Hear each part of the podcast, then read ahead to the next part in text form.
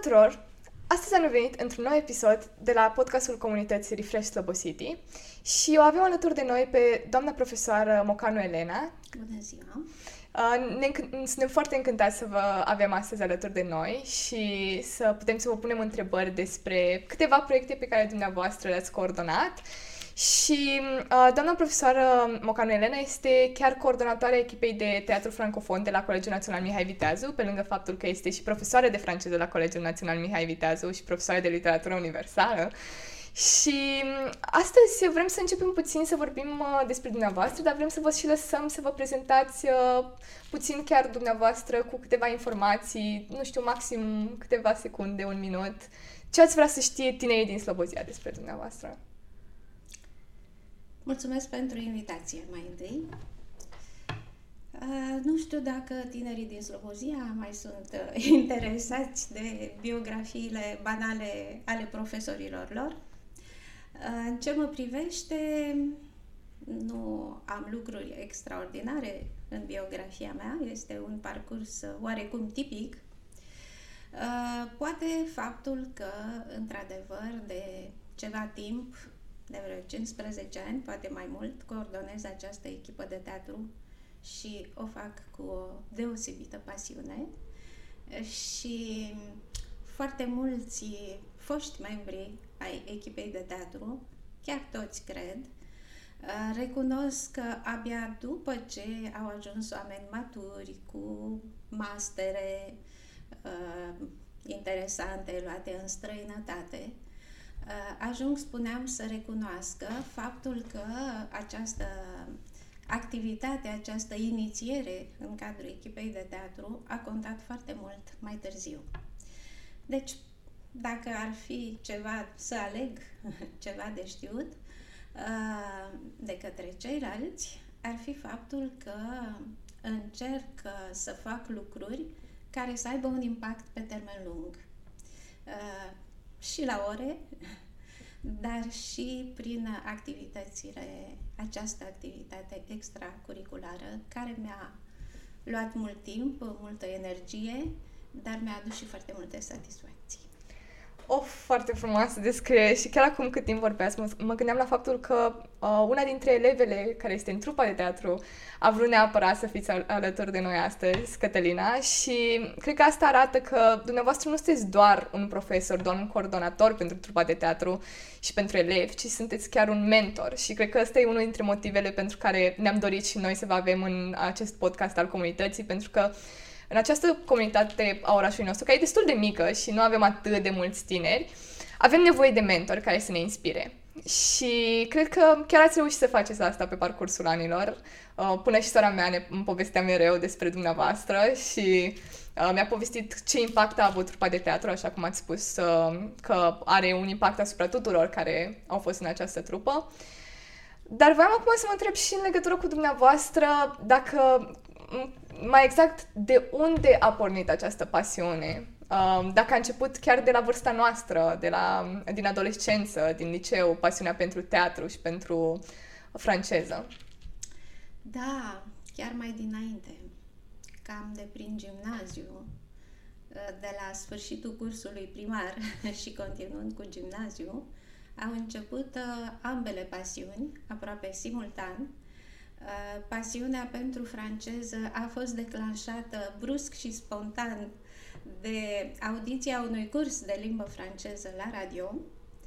Uh, nu știam absolut nimic în legătură cu limba franceză, știam vag că există oameni care vorbesc și alte limbi decât limba noastră, și auzind întâmplător un curs de limbă franceză la radio, mi-a plăcut atât de mult încât uh, mi-am dorit să fac acest lucru în viața mea și l-am făcut. Uh, cât despre teatru uh, și activitatea artistică în general, cred că trebuie să le mulțumesc profesorilor mei din gimnaziu, care m-au antrenat în tot felul de activități artistice, deși eram o școală mică, într-un cartier și el micuț, um, într-o regiune micuță și tot așa, cum zice poetul.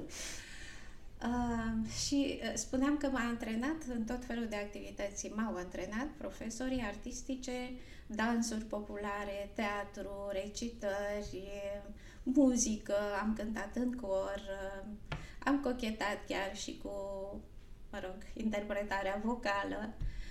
Și încetul cu încetul s-au decantat uh, lucrurile, am constatat că nu sunt uh, dotată nici pentru muzică, nici pentru dans în mod deosebit, dar a rămas această pasiune pentru teatru care s-a cristalizat, cum zice Stendhal, ușor, ușor, până a ajuns la o oarecare performanță uh, în zilele noastre. Și... Târziu. Mm, dar niciodată da, nu este prea dar târziu. Așa se decantează da. lucrurile, da. cu greu, da. în general. Um, și merită, mai ales după atâta timp, uh, că vedeți și acum roadele muncii dumneavoastră. Da, da, chiar este o satisfacție care este greu de, de exprimat în cuvinte, o satisfacție profundă și durabilă, care chiar uh, îți schimbă cumva nu numai lor, dar și mie perspectiva asupra lumii și asupra vieții și asupra celorlalți. Și ați început, uh, ați spus că ați început din gimnaziu cu pasiunea pentru franceză și pentru teatru și după a continuat și pe parcursul liceului și pe parcursul facultății? Da, evident. Și în facultate ați uh, fost la o facultate, uh, presupun, de limba fran- cu... Da, franceză, uh-huh. română. Pe atunci se numea Facultatea de Filologie din Iași. Uh, o facultate de top în vremea aceea, cu niște profesori extraordinari uh, și care oferea dublă specializare, franceză-română în cazul meu. Și uh, pe lângă asta ați, putea, ați putut să faceți și activități legate de teatru în timpul uh, Da, e drept că mai puțin uh-huh. pe parcursul facultății, fiindcă era foarte solicitant. Noi chiar luam în serios și citeam tot ce ni se cerea și ne rămânea relativ puțin timp uh, pentru activități extra. Uh, mai degrabă mergeam la teatru, uh-huh. pentru că teatrul din Iași este și acum, era și atunci un reper cultural de neocolit. Uh, așa de implicat efectiv, uh, n-aș putea spune că au fost lucruri de reținut. Mai degrabă m-am implicat în timpul facultății în uh, activitatea civică, să o numim așa.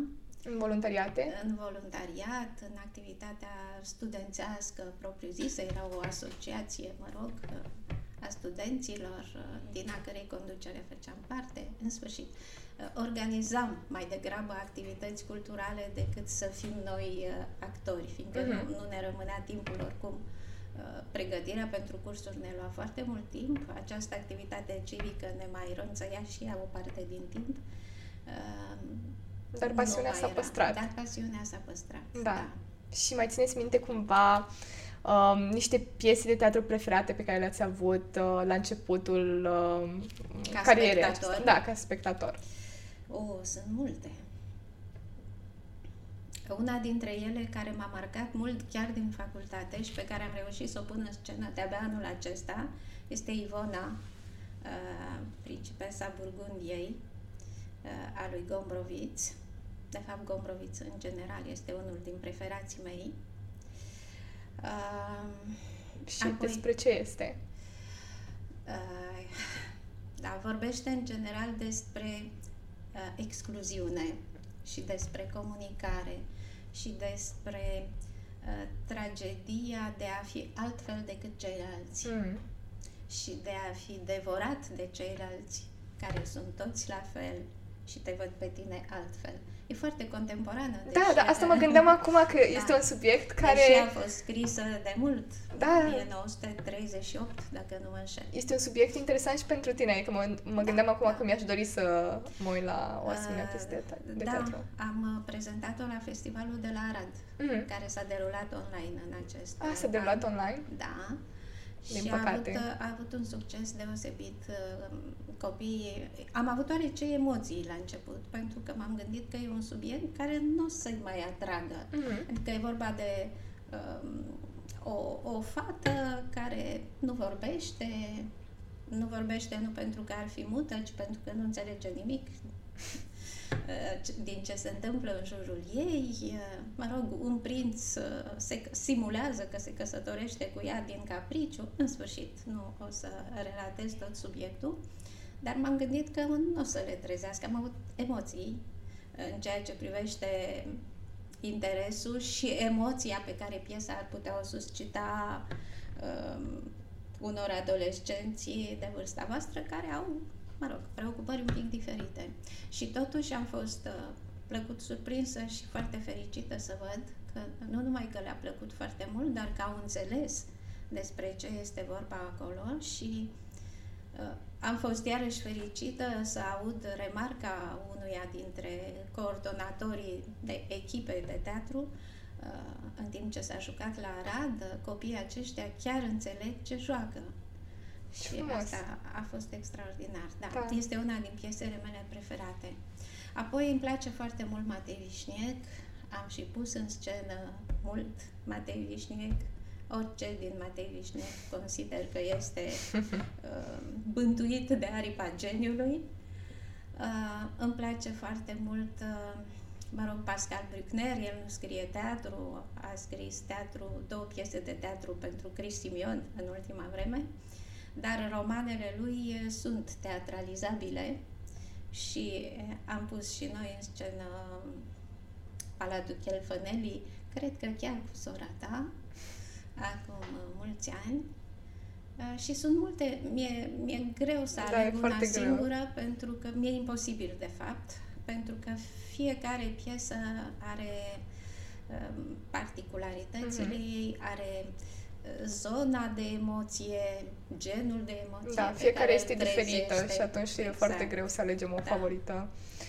Um, dar în legătură tot cu piesele, voiam să vă mai întreb dacă v-ați dorit vreodată să jucați, să fiți actriță, în afară de a vă dori să fiți profesoară Asta s-a întâmplat, da, când eram mică, în gimnaziu și în liceu. După aceea, cred că nu am suficient, um, cred, histrionism mm-hmm. ca să apar pe scenă.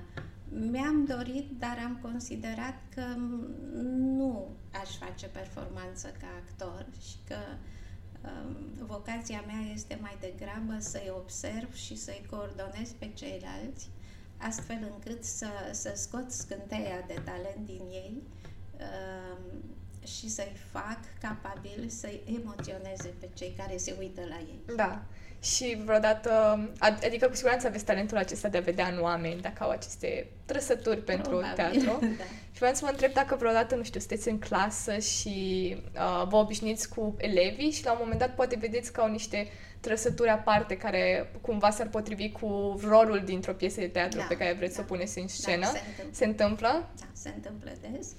Nu numai fizionomia, dar și gestica, modul de a reacționa uh-huh. în anumite situații, uh, emoția pe care o transmite sau pe care o, nu vrea să o transmită, uh-huh. pe care o ascunde, da, se întâmplă foarte des să, să privesc cu acest gen de cameră.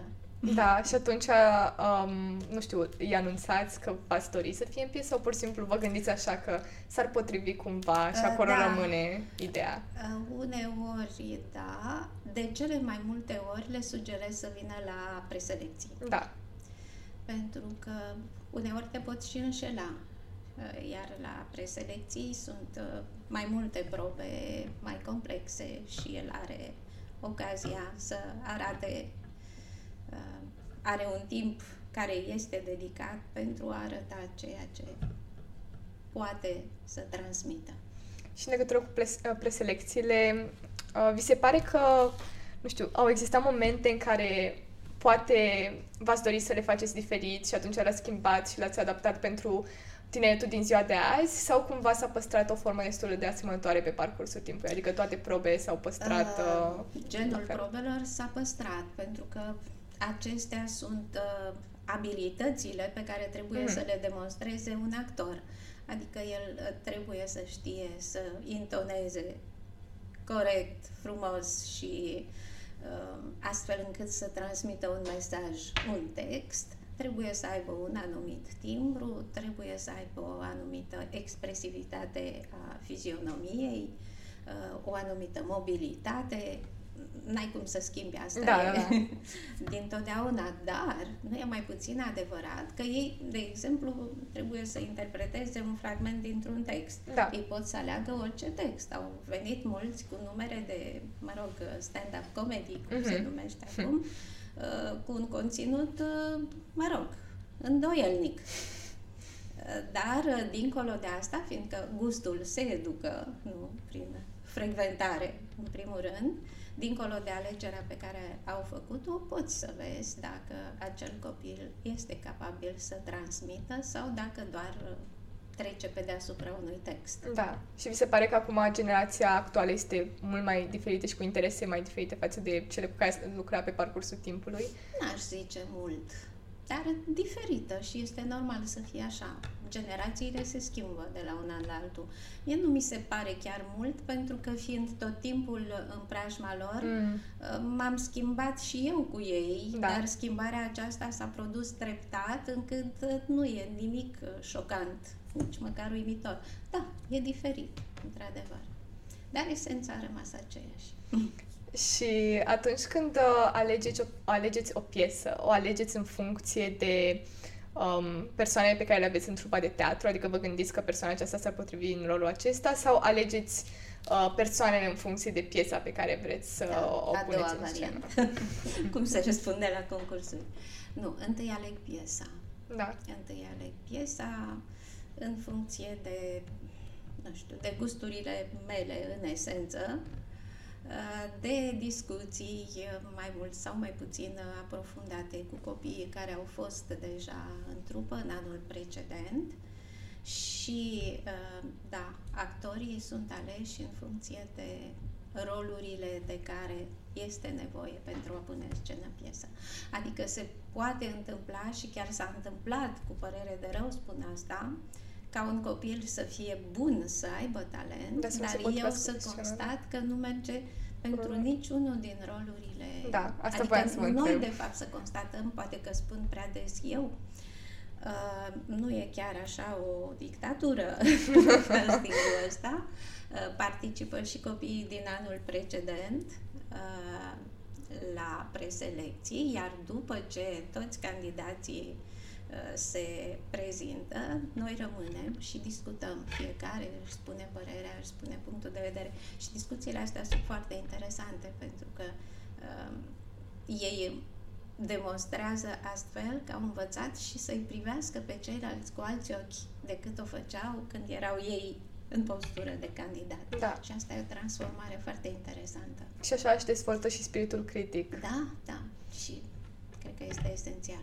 Deci este uh, vorba și de foarte multă muncă în echipă până la urmă, pentru da, că cred că este, da. ar fi foarte dificil. Nu mai e echipă. Exact, exact. Teatru ar fi dificil este fără prin o, excelență o, o activitate, o muncă și o realizare de echipă.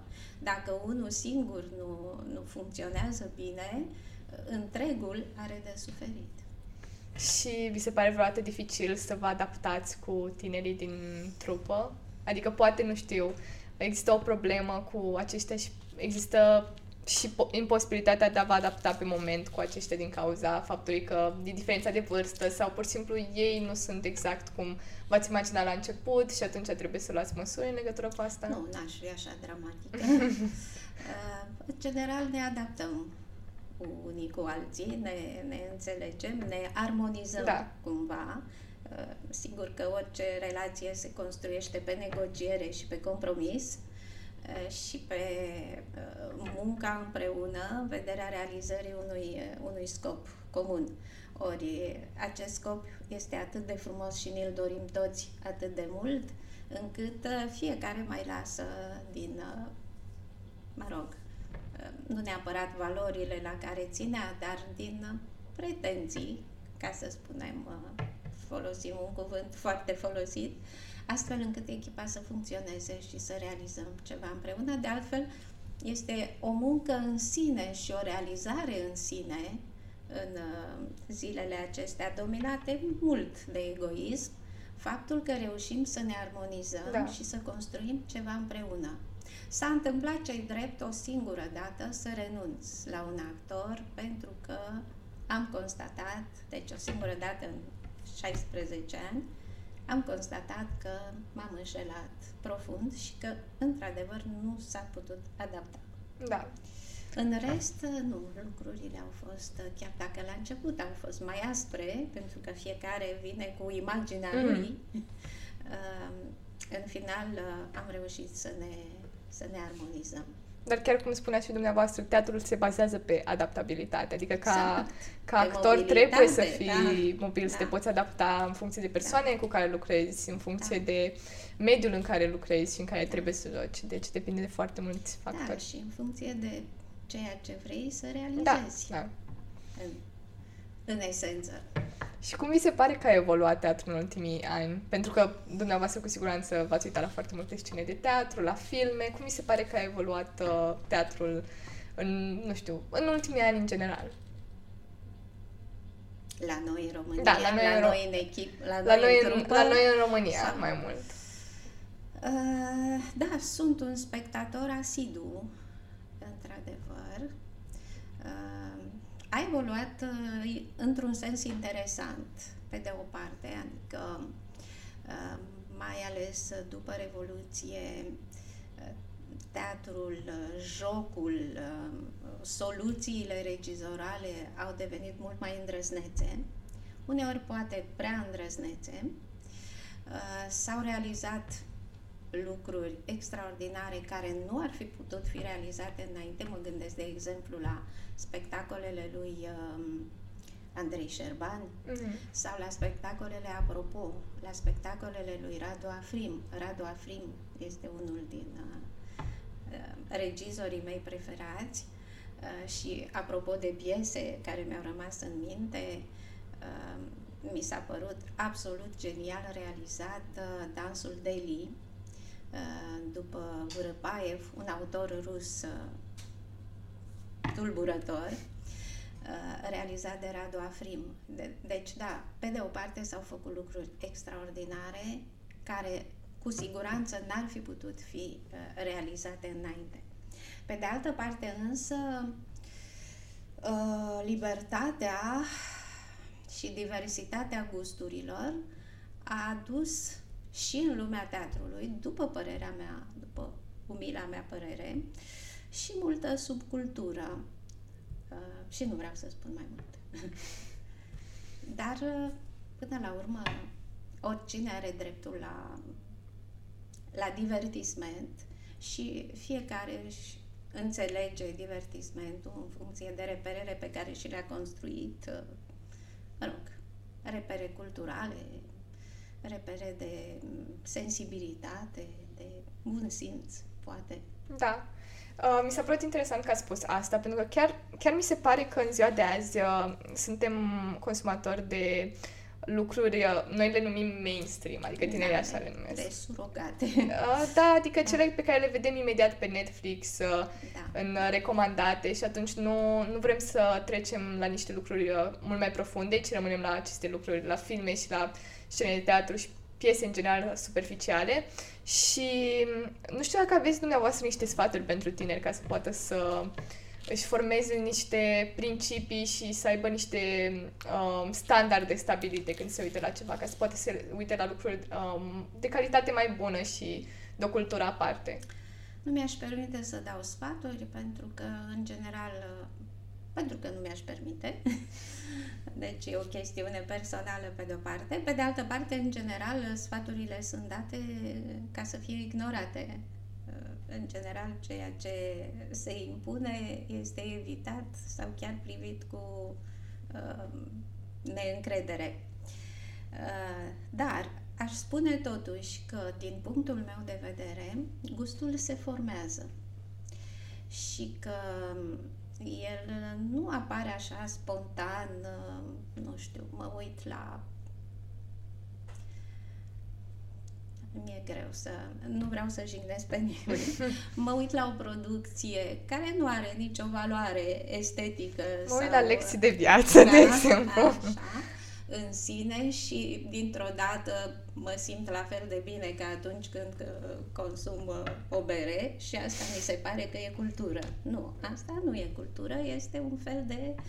Um, e o formă de divertisment. Da, mi-e greu să o definesc. Nu e cultură în niciun caz. Uh, gustul în orice domeniu. Și în domeniul culinar. Uh-huh. Nu? nu o să-ți placă icrele negre de la început. Dacă toată viața consumi mici, icrele negre o să ți se pară grețoase. Da.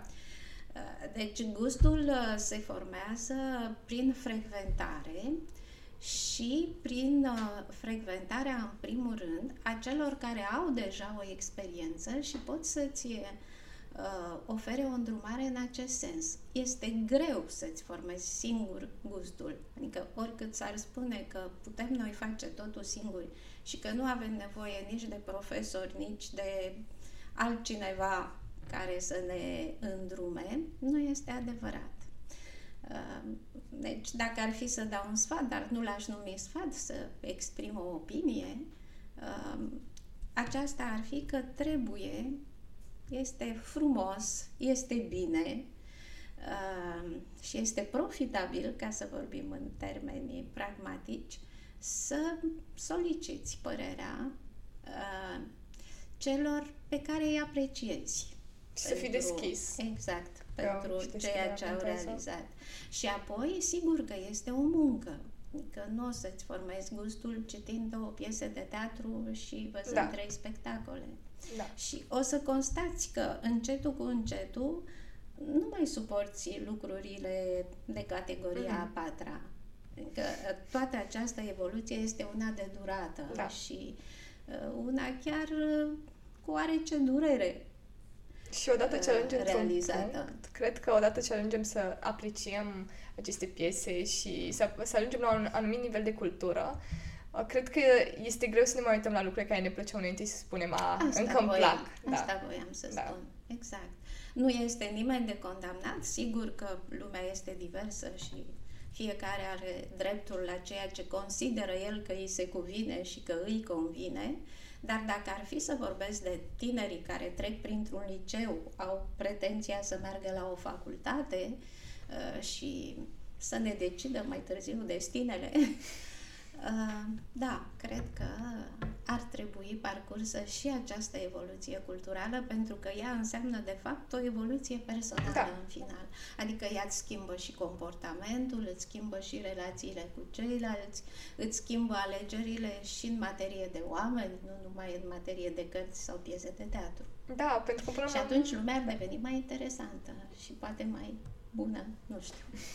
Cu siguranță, pentru că până la urmă și, nu știu, pot să dau un exemplu personal. Pe mine mă inspiră și personajele din cărțile pe care le citesc da? de foarte da. multe ori și mă ajută să-mi um, setez eu niște, niște standarde pentru prietenii cu care mă înconjor sau pentru exact. oamenii cu care vreau să lucrez în viitor sau pentru stilul meu de viață și cred că de asta e foarte important să fim deschiși pentru că nu știm niciodată de unde ne luăm inspirația după și dacă exact. ne luăm inspirația doar din viața noastră de zi cu zi și nu încercăm să o găsim și în piese de teatru, și în film, și în cărți, cred că după viața ar fi mult mai tristă și nu ar, nu ar avea... Și foarte plicticos. Exact, exact. Nu? Nu Pentru ar, că ai vedea numai suprafața lucrurilor. Da.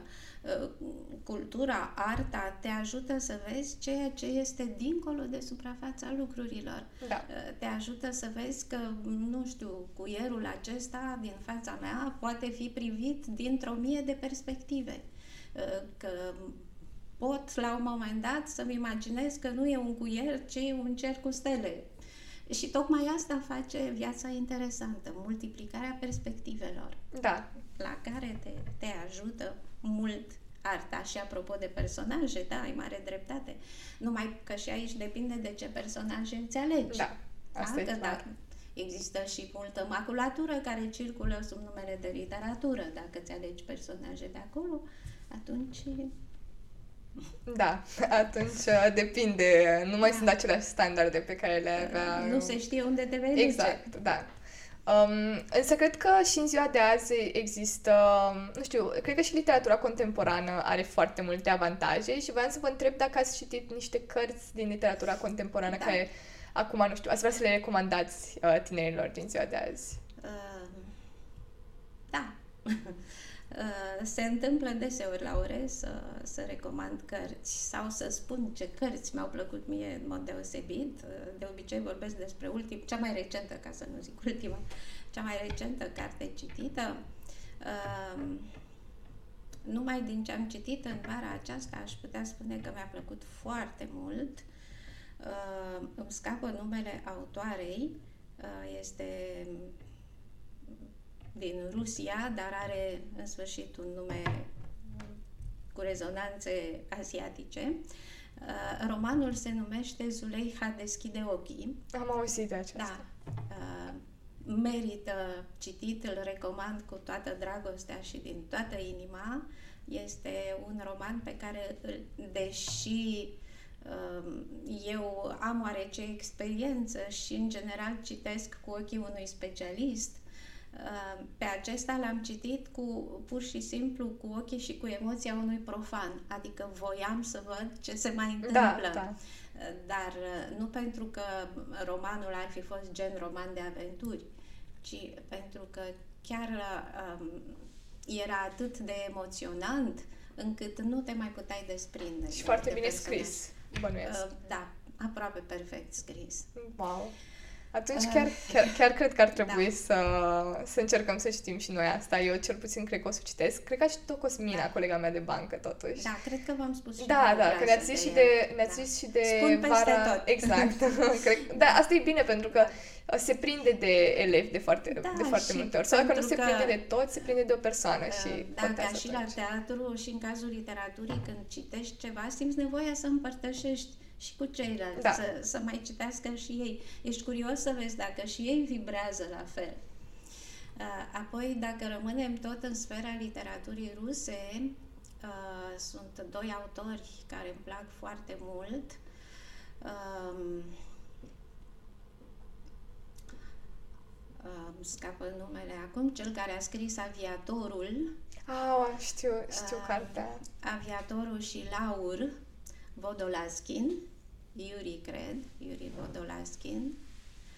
Uh, și uh, apoi uh, mai este o autoare uh, care iarăși îmi place foarte mult, dar iarăși îmi scapă numele acum. Uh, o să-mi amintesc și o să-ți spun. Uh, apoi, din uh, literatura franceză, îmi place foarte mult, după cum îți spuneam, Pascal Bruckner. Uh, mi se pare unul... Îmi place mult Bruckner și pentru emoția pe care o creează, dar mai ales pentru spectacolul inteligenței pe care îl oferă. Uh, este um, surprinzător, ai o revelație de fiecare dată când citești o frază din, uh, din Bruckner și simți nevoia să subliniezi tot ce, ce citești în cărțile și în eseurile lui. Cel mai recent pe care l-am citit este Paradoxul uh, iubirii. Este minunat în eseul. Îmi place și Welbeck, deși este puțin uh, cam cinic, nu puțin, este chiar foarte cinic. Serotonina, de exemplu, este un roman de un cinism uh, greu de imaginat, dar merită citit. Uh, da, iată. Și uh, știu că le recomandați uh, tinerilor în general cărțile acestea, dar mă gândeam dacă ați observat cumva o diferență în tinerii acum de după pandemie, o diferență majoră, sau poate nu majoră, dar o diferență care se simte atunci când discutați cu aceștia despre cărți sau despre orice și vedeți poate un dezinteres mai profund, sau poate dacă și dumneavoastră ați trecut printr-o schimbare datorită din cauza mai mult a da, pandemiei. Poate fi și datorită, da. Iată, datorită pandemiei, tinerii stau mai mult acasă. și asta le place. Asta e una din schimbări stau mai mult acasă, nu știu prea bine ce fac ei acasă, ei pretind că se ocupă mai mult de lucrurile care îi interesează cu adevărat și care le plac, măcar de ar fi așa. Uh, și lucru care mă întristează este că din cauza pandemiei uh, școala și-a pierdut cumva rolul ei de reper fundamental. Sau acum am constatat eu, poate, poate că ea și îl pierduse de mult, bine, nu vreau să generalizez, nici să dramatizez, că în final nimic nu e dramatic, lucrurile sunt pur și simplu în Așa evoluție, în schimbare, pe de o parte trebuie să ne adaptăm, pe de altă parte e rolul nostru să alegem uh, elementele cu care vrem să mergem mai departe, dar revenind la școală, am constatat că da, a pierdut mult din rolul ei de reper fundamental în formarea omului.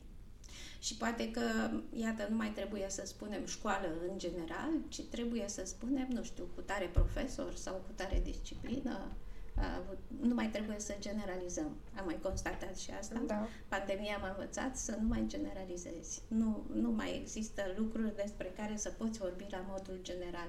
Școala face asta, pandemia face asta. Nu, ele fac multe lucruri.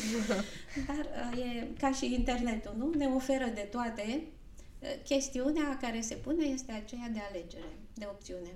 Și noi vom, vom evolua și ne vom construi în funcție de alegerile pe care le facem pas cu pas. Da, da, asta e foarte adevărat și uh, cred că pandemia într-un fel ne-a făcut și să realizăm că până la urmă, cum a spus și dumneavoastră, sunt uh, elevi care zic că lucrează acasă, lucru, nu știu, lucrează ceea ce este mai important pentru ei, de exemplu. Și unii poate că chiar o Da, fac. da, adică țin minte că și eu la începutul pandemiei eram puțin, de-abia așteptam să mă întorc la școală și eram puțin uh, demotivată din cauza faptului că nu prea făceam ore online, dar odată ce am început să facem ore online, cumva îmi plăcea și să fac lucruri în paralel și aveam timp să fac fix ceea ce mă interesa iată, pe mine. Iată. Însă există și un mare dezavantaj pe care cred că mulți îl observă și acum, este faptul că la un moment dat te saturi de online și te saturi de școală, mai da, ales de felul... Că ești singur de da, fapt. da. Și atunci își pierde din farmer și își pierde rolul pe care îl avea.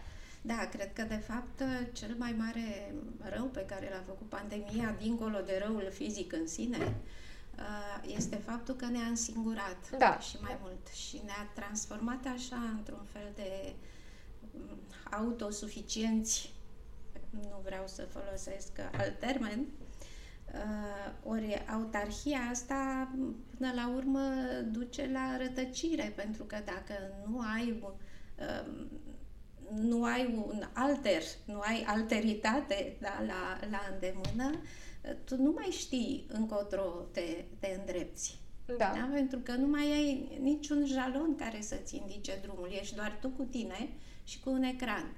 Ei, uh, aici cred că e într-adevăr problema și în sensul ăsta, da, teatru poate repara, pentru că teatru ne, ne readuce împreună. Da, da. Și școala, nu? Ar trebui să ne bucurăm um, că putem fi împreună și putem învăța atât cât vrem să învățăm, putem învăța și ce să nu facem, dar putem învăța unii de la alții.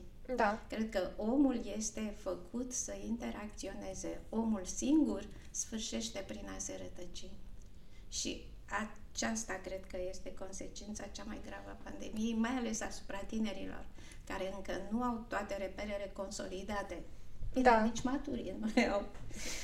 Și mai ales asupra tinerilor că acum trebuie să-și facă, să facă foarte, niște alegeri foarte importante, da, foarte mari din da. viața lor și cumva ei at- atât de mult timp nu au putut să mai comunice cu oamenii în legătură cu el. Adică și da. colegii îți dădeau cumva un drum, așa, ți-l construiau când vorbeai cu ei despre pasiunile tale, despre tu la ce facultate de duci, eu mă duc aici, eu vreau să aplic la așa ceva și atunci cumva se pierde, se pierde dorința aceasta și motivația pe care o aveai înainte și inspirația aici pe care trebuie, o aveai de la ceilalți. Da, aici trebuie luptat fiecare individual trebuie să, să lupte, să nu se rupă de ceilalți, să discute chiar și online, chiar și la telefon, dar trebuie comunicat. E esențial să se comunice. Da, sau prin diferite activități cum este trupa de teatru, care Iată, te aduce mai da, aproape de da, aceilalți da, și pe, da. și pe și timpul pandemiei. discutăm multe lucruri, nu numai cum să facem piesa. Plecând de la cum să facem piesa, ajungem la lucruri care țin de viața fiecăruia. Fiecare are are șansa unei introspecții, are șansa să coboare în sine, că teatru este despre sine și despre ceilalți în același timp. Da. Și, și să vadă ce mai e de făcut pe acolo. Și cumva voi face, dumneavoastră faceți acest lucru și în timpul orelor, cum încercați să-i da, ghidați da. pe elevi, să fiți ca un fel de mentor Sunt prin un pic propunere. teatralizate orele, uneori. Um, dar uh, când faceți acest lucru, care este scopul principal? Vă gândiți că vreți să inspirați pe aceștia să viseze la mai mult, să-și dorească mai mult de la viață și să își uh, atingă obiective, dar să viseze mai întâi la acestea, să uh, aleagă niște obiective cât mai înalte? Sau, uh, nu știu, poate vedeți că cei din clasă sunt, uh, nu sunt atât de interesați și vreți să le strâniți interesul și să, să le arătați că franceza e mai mult, sau literatura universală e mai mult decât niște cuvinte pe o pagină și un accent uh, pe care îl au uh, vorbitorii. Da, e așa cum zici. Uh, vreau să-i fac în primul rând, nu știu cât reușesc, să vadă să vadă că lumea este, indiferent ce predai, poți să predai și, nu știu, lucru manual. Mm. În orice activitate, în orice acțiune, oricât de insignifiantă, chiar și când gătești și când cureți ceapă, lucrul acela, nu mai vorbesc de franceză și de teatru, uh, lucrul acela poate deveni foarte interesant dacă tu știi cum să privești. Cam asta este uh, scopul meu esențial. Să-i fac să vadă altfel, să vadă cu mai mulți ochi, să vadă uh, nenumăratele fațete ale, ale unui lucru care pare plicticos, neinteresant, chiar supărător uneori. Și cred că de multe ori funcționează pentru că mă gândesc, la, da, mă gândesc la clasa noastră că m- cât de interesați am fost uh, de spectacole pe care le-ați arătat la televizor uh, cu cel cu Notre-Dame de Paris. Și mă întrebam totuși dacă credeți că și din partea elevilor va, nu știu, aveți niște așteptări din partea elevilor atunci când le prezentați acest lucru? Sau pur și simplu vă puneți dumneavoastră sufletul în fața lor și pasiunea dumneavoastră pentru film? Sau aveți așteptările acestea care sunt mai mari decât uh, interesul pe care îl aveți pentru a-i ajuta? Da, sigur că nu poți convinge pe nimeni dacă nu ești tu convins și dacă nu ești sincer. Da. Dacă trișezi sau uh, nu știu, joci un rol uh, prost, sigur că se vede și nu mai convingi pe nimeni. Nici când ești foarte sincer și deschis, nu convingi pe toată lumea da. și nici nu trebuie să ai așteptările astea, pentru că atunci uh, nu o să mai faci pasul următor. Da, exact. Uh, dar, nu știu, eu îmi spun uneori, dacă un singur copil înțelege ce vreau și dacă am câștigat un copil, am câștigat lumea. Da. Uh, pentru că acel copil va, va discuta apoi cu alți copii și așa mai și departe. va duce mai departe, ca, exact. Ca o bulgăre de zăpadă. Da. da. Oricum, oricum se va duce mai departe. Că sigur că nu poți face totul dintr-o dată, sigur că nu poți fi iubit de toată lumea, sigur că nu toată lumea o să privească așa cum privești tu. Dar pas cu pas uh, în da, acel punct. Uh, există întotdeauna un câștig. Exact, da. Și asta e foarte frumos spus. Um, cred că pe parcursul întregului episod au fost foarte multe um, replici ale dumneavoastră, replici, ca să vorbim și în uh, termeni teatra- teatrali, uh, replici care cumva o să influențeze foarte mult, o să aibă un impact pozitiv asupra celor care ascultă episodul acesta și așa ca de final de episod voiam să mai, vă mai întreb ce recomandări aveți pentru uh, tinerii noștri în afară Iar de filme, în afară de filme, dar nu recomandări uh, de filme sau de cărți, și sfaturi pentru cei care poate au visul de a merge spre teatru, de a, sau de a avea, sau dacă au o pasiune pentru franceză și vor să plece în Franța, ce recomandări aveți pentru acești elevi care visează la mai mult decât comunitatea orașului nostru și care o să se, poate o să se întoarcă la un moment dat să dea înapoi comunității? Asta e important, da. să te întorci, să, să împărtășești, să, să dai... Consider că este cumva chiar o obligație să, să dai și celorlalți din ceea ce ai Da. acumulat tu, din ceea ce ai uh, primit tu. Uh, Nu e neapărat vorba de recomandări, lucrurile se, se petrec în chip firesc uh, în cele din urmă. Uh, Este normal, eu consider că este normal să aspiri la mai mult, pentru că nu, așa cum nu rămâi toată viața închis în uh, copilărie sau închis în adolescență, nu o să rămâi nici toată viața închis, nu știu, în Slobozia sau în uh, casa familiei tale, oricât de bine ți-ar fi acolo.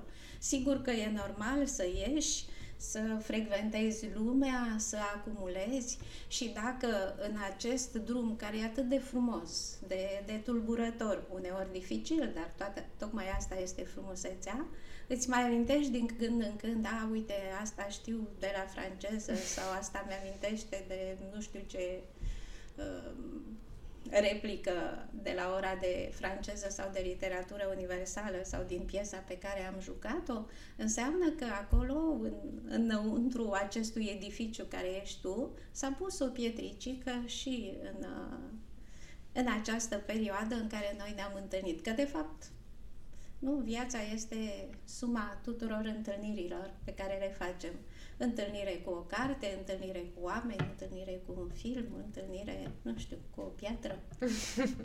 toate sunt întâlniri. Da, și toate contează. Și toate contează, da. exact. Toate au o influență asupra noastră, chiar dacă da. nu ne dăm seama de ea imediat. În timp, cu siguranță ne dăm seama. Da, până la urmă nici nu trebuie neapărat să ne dăm seama cumva rațional, deși ar fi ideal, dar uh, lucrurile pur și simplu se construiesc în mod firesc nu, nu trebuie să ne, să ne oprim și nici... Important este, cum spunea Einstein, cred, sper să nu mă înșel, să nu încetăm niciodată să învățăm. Da, da. da? Toată viața înveți ceva. Și tocmai asta e frumusețea vieții. Pentru că altfel ne-am plictisit. Ar fi groasnic. Și nu trebuie să fie neapărat... Ar fi de nesuportat. Exact. Și nu trebuie să fie neapărat ceva ce învățăm, nu știu, la facultate sau ce învățăm în legătură cu un subiect de care deja ne place. Putem să ne documentăm, nu știu, într-un subiect complet diferit. De exemplu, să încercăm să învățăm lucruri despre, cine știe, informatică sau exact. să încercăm să învățăm da, lucruri da. despre orice, pentru că toate, toate exact. informațiile acestea contează și ne da, ajută da, într-un fel. Da. Totul trebuie să ne... Umberto Eco, de exemplu, era interesat de tot. Da. De tot, inclusiv de informatică, inclusiv de digitalizare. Da, asta este foarte interesant. Pentru că, de fapt, viața noastră și Universul reprezintă un tot. Le luăm noi pe bucățele, fiindcă nu putem să cuprindem totul dintr-o dată. Dar uh, cu cât abordăm mai multe domenii, uh, și încercăm să, să ni le interiorizăm, să le facem parte din viața noastră, cu atât viața e mai interesantă și merită trăită. Și mai ales în societatea din ziua de astăzi, când lucrurile se schimbă atât de da. repede și cumva avem nevoie să știm câte Sigur. puțin din fiecare. Adică ai un avantaj în momentul în care știi mai multe limbi străine sau exact. în care ești interesat exact. și de exact. informatică da. și de literatură. Exact. Și uneori oamenii nu văd legătura dintre multe dintre materiile acestea, însă poate să existe pentru un da, om. Da, din păcate, pentru că încă domină cumva concepția asta scolastică da. Dacă, dacă sunt la real, de ce să învăț eu franceză sau română da. sau literatură? Dacă sunt, uh, sunt la uman, ce mă interesează pe mine fizica, astrofizica, informatica? Nu. Sigur, fără să le aprofundăm, sigur că ne specializăm într-un domeniu, dar în final totul trebuie să ne intereseze, fiindcă totul face parte din viața noastră. Da. Altfel înseamnă că viața noastră este, uh, este infirmă, este incompletă.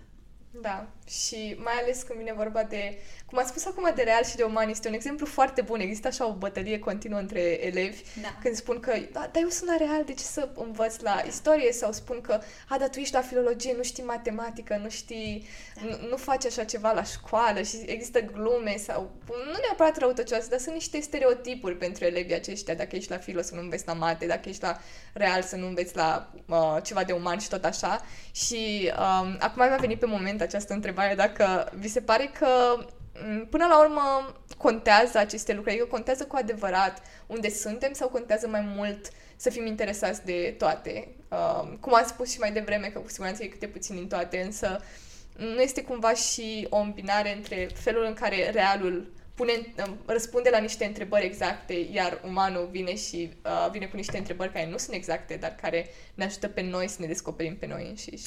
Sigur că realul sau umanul sunt niște opțiuni pe care le-ai făcut uh, în funcție de niște date ale tale, da. hai să le numim uh, genetice, cumva. Adică nu putem fi foarte talentați la tot. Ar fi ideal să fim și foarte buni la calcul și în același timp să dansăm foarte bine, să știm să și desenăm, să și scriem. Mai rar sunt și astfel de oameni proteici dar acestea sunt excepții. Deci, în, e important, în primul rând, să te cunoști foarte bine, da? să știi care este structura ta interioară și uh, unde poți tu, într-adevăr, să excelezi. Și asta înseamnă specializarea ta. Acolo aprofundezi. Dar dincolo de asta există uh, complexitatea personalității tale care trebuie să meargă în acord cu complexitatea lumii. Adică nu poți doar să citești literatură sau chiar să scrii literatură fără să ai habar, nu știu, de anatomie, da. fără să ai habar de digitalizare sau fără să uh, ai habar de, nu știu, fizica lui Heisenberg. Da, și nu nici măcar da. legat de asta, e mai da. mult legat de deschidere, să da, ai deschiderea să înveți. Toate, apropo de perspectivele multiple de care vorbeam, toate acestea sunt de fapt perspective asupra Universului. Da. da? Și dacă tu nu ești conștient de toate, dacă unele din ele nu sunt accesibile, înseamnă că tu ești incomplet. Zic. Da. și atunci uh, trebuie neapărat să stăm deschiși și să fim da. mereu, să da. fim mereu deschiși pentru da. orice informație ce poate da. să vină Suficiența este, este mortală din punctul meu de vedere. Da. Autosuficiența este mortală. Înseamnă sinucidere intelectuală și poate nu numai. Și nu doar pe parcursul uh, adolescenței, da. ci pe parcursul întregii, întregii vieți. vieți. Da. Pentru... Adică să spui, a, eu știu destul, nu mai am nimic de învățat, da. nu mă mai interesează, cum aud uneori, asta este sinucidere, o formă de sinucidere, adică de excludere. Da. Te extragi singur din această lume. Da. Și asta mi se pare o problemă care este vorbită și este discutată și de către antici, adică știu că Socrate menționa asta, că a spus la un moment dat că eu nu știu nimic. De fapt, eu știu, știu că, că nu știu, știu nimic. Că nu Asta, știu exact, nimic. Da. da. Da, fiindcă vei constata cu cât citești mai mult, cu cât progresezi mai mult, cu cât uh, afli mai mult, constați cât de multe sunt de fapt de aflat. E, cunoașterea este infinită, nu da. vei reuși niciodată să, să ajungi la, la capăt, dar tocmai asta este frumusețea. De fapt, până la urmă, nu știu cât este de important unde ajungi, este foarte important drumul în sine da. și cum îl parcurgi. Și acesta mi se pare un mesaj foarte bun de final de episod, că cel mai mult contează drumul pe care îl avem și drumul pe care îl parcurgem pentru a ajunge la obiectivele noastre. Și uh, chiar acum, pentru final, vreau să vă mai rog să le dați pur și simplu să le dați tinerilor o idee referitor la cum ar trebui ei să vadă viața de acum, uh, mai ales ca parte din comunitatea orașului nostru și cum ar trebui să vadă posibilitățile acestea și oportunitățile pe care uh, le au în viața lor și care apar în fața lor, cum ar fi trupa de teatru sau Refresh Slobo City sau uh, Consiliul Județean al Elevilor. Dacă aveți un, nu neapărat un sfat, cât pur și simplu o un idee, da, un punct de da, vedere. Punct de vedere. În primul rând, țin să vă felicit pentru pe cei care vă implicați în foarte multe lucruri. Aveți tot respectul meu pentru asta și uh, constată și toată afecțiunea mea. Uh, din afecțiune și din respect am venit și la această uh, la acest interviu. Mulțumim mult! Um, da, este un mod, cred, uh, de a trăi. Acesta este modul de a trăi în zilele noastre, uh, cu atenție, cu multiplicarea privirii și a perspectivelor și cu convingerea că viața, lumea sunt frumoase, pentru că, de fapt, cum zicea cineva, frumusețea e în ochii privitorului. Da. Adică e frumos dacă tu știi să vezi acel frumos. E interesant dacă tu știi să găsești uh, acel, uh, acel colț, acel element care să te intereseze, care să te pasioneze, care să te miște, să te facă să te ridici de pe scaun și să faci ceva.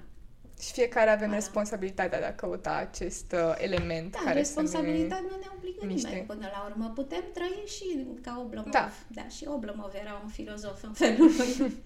Toată viața între papuci și pat Dar um, asta numai după ce probabil, asemenea lui Proust, am acumulat o experiență, am văzut destul, dar nu vezi niciodată destul. Da. Deci, dacă ar fi cumva să încheiem cu un sfat, nu e neapărat un sfat, un punct de vedere, ar fi ridicați-vă de pe scaun și ieșiți în lume. da, foarte, foarte frumos spus. Uh, mulțumim mult pentru că mulțumesc. ați, făcut, uh, ați venit astăzi ca invitat la um, podcastul nostru și cred că elevii și tinerii din Slobozia, dar nu doar tineri, toți oamenii care o să asculte acest podcast o să fie inspirați de către cuvintele dumneavoastră. Și cam asta a fost episodul pentru astăzi. Vă mulțumim mult pentru că l-ați ascultat și până data viitoare să aveți o zi faină!